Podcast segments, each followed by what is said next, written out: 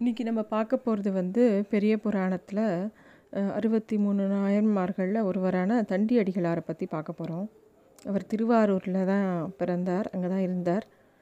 அவருக்கு என்னன்னாக்கா அவருக்கு கண்கள் இரண்டுமே பிறப்பில் இருந்தே கிடையாது. கண் தெரியாது. பிறப்பில் பிற பிறந்ததுலேருந்தே அவருக்கு கண் தெரியாது. அவருக்கு வந்து ஆனால் ரொம்ப சிறந்த சிவபக்தர். அவர் எப்பயுமே அவர் சொல் அவர் என்ன நினச்சிப்பார்னா இந்த மாதிரி ஒரு நல்ல ஞான நிலையில் உள்ளவங்களுக்கு இந்த மாதிரி குறை இருக்கும்போது அதை வந்து ஒரு சாபமாக எடுத்துக்காமல் அவங்கெல்லாம் வந்து அதை ஒரு வரமாக எடுத்துட்டாங்க. தந்தியடிகள் அதே மாதிரி கண் இல்லாட்டி என்ன அகக்கண் இருக்கிறதே அது வந்து பகவான் வந்து ஒரு அதீத உள்ளுணர்வு கொடுத்துருக்காரே.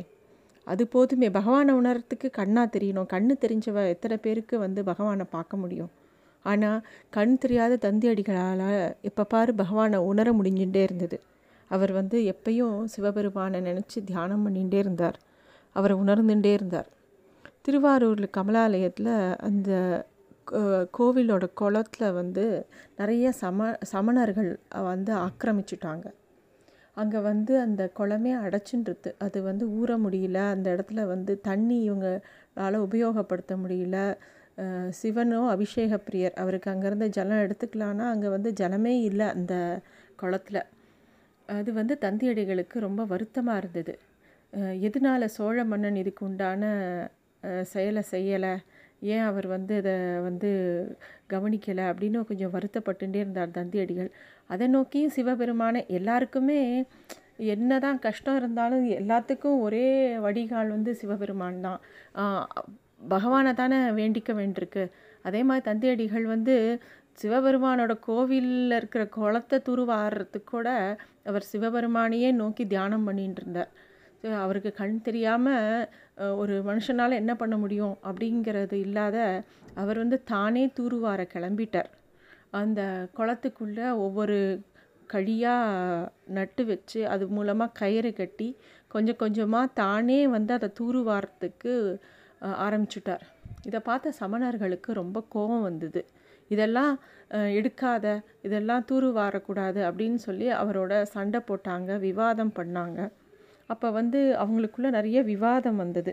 இந்த மாதிரி நீ இதில் நீர் மண்ணை கொத்துறதுனால அதில் இருக்கிற வாழும் பிராணிகள்லாம் மடியும் அப்படிலாம் அவங்க வந்து இவர்கிட்ட விவாதம் பண்ணுறாங்க அதுக்கு இவர் வந்து சொல்கிறார் புல்ல தின்னாதன்னு பசுவுக்கு உத்தரவிட முடியுமா? இல்லை பசுவை தின்னாதன்னு புலிக்கு உத்தரவிட முடியுமா? அப்படி பார்த்தா இந்த உலகம் வந்து ஒன்று நம்பி ஒன்று வாழ்ந்துன்ட்ருக்கு எதையுமே நம்ம வந்து அந்த இதை கட் பண்ண முடியாது. அதை வந்து நிறுத்த முடியாது. அப்படின்னு சொல்லி தண்டி அடிகளும் எவ்வளவோ வாதம் பண்ணி பார்க்குறா. ஒரு கண் தெரியாதவரை துன்புறுத்த ஆரம்பிச்சிட்டாங்க. சின்ன உயிரை வந்து துன்புறுத்தக்கூடாதுன்னு சொல்லிட்டு இவ்வளோ பெரிய ஞானியை போய் யாராவது துன்புறு துன்புறுத்துவாங்களா? அதனால் ரொம்ப வருத்தப்பட்டு தந்தியடிகள் வந்து கோவிலுக்குள்ளே வந்து சிவனோட ஸ்தலத்தில் வந்து ரொம்ப வருத்தப்படுறார்.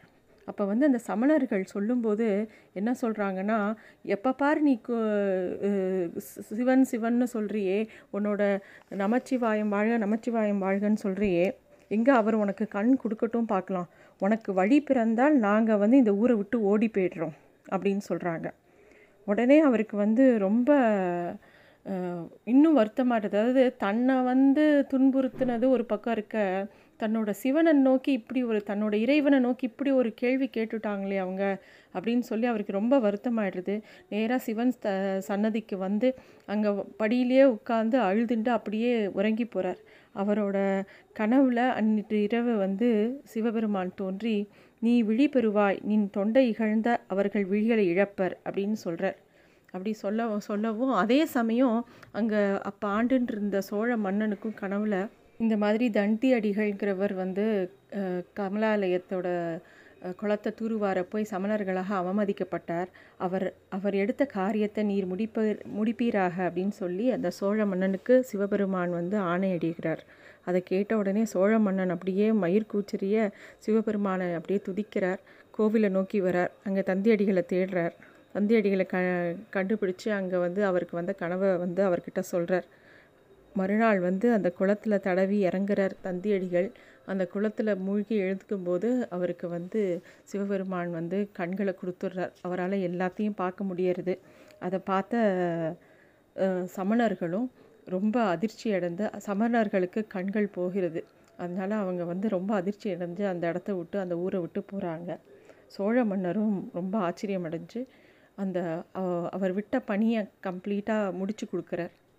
மன்னன் வணங்கி போயின பின் மாலும் மயனும் அறியாத பொன்னங்கழங்கள் போற்றிசைத்து புரிந்த பணியும் குறை முடித்தே உண்ணும் மனத்தால் அஞ்செழுத்தும் ஓதி வழுவா தொழுகியே மின்னுஞ்சடையார் அடிநீழ் நிழல் மிக்க சிறப்பின் மேவினார். அப்படியே வந்து தந்தியடிகள் திருவைந்தெழுத்தை இடைவிடாது ஓதி திருத்தொண்டுகள் பல செய்து இறைவன் அடி சேர்ந்தார். அவர் அறுபத்தி மூணு நாயன்மார்களை இவரும் முக்கியமான ஒருத்தர். தேங்க்யூ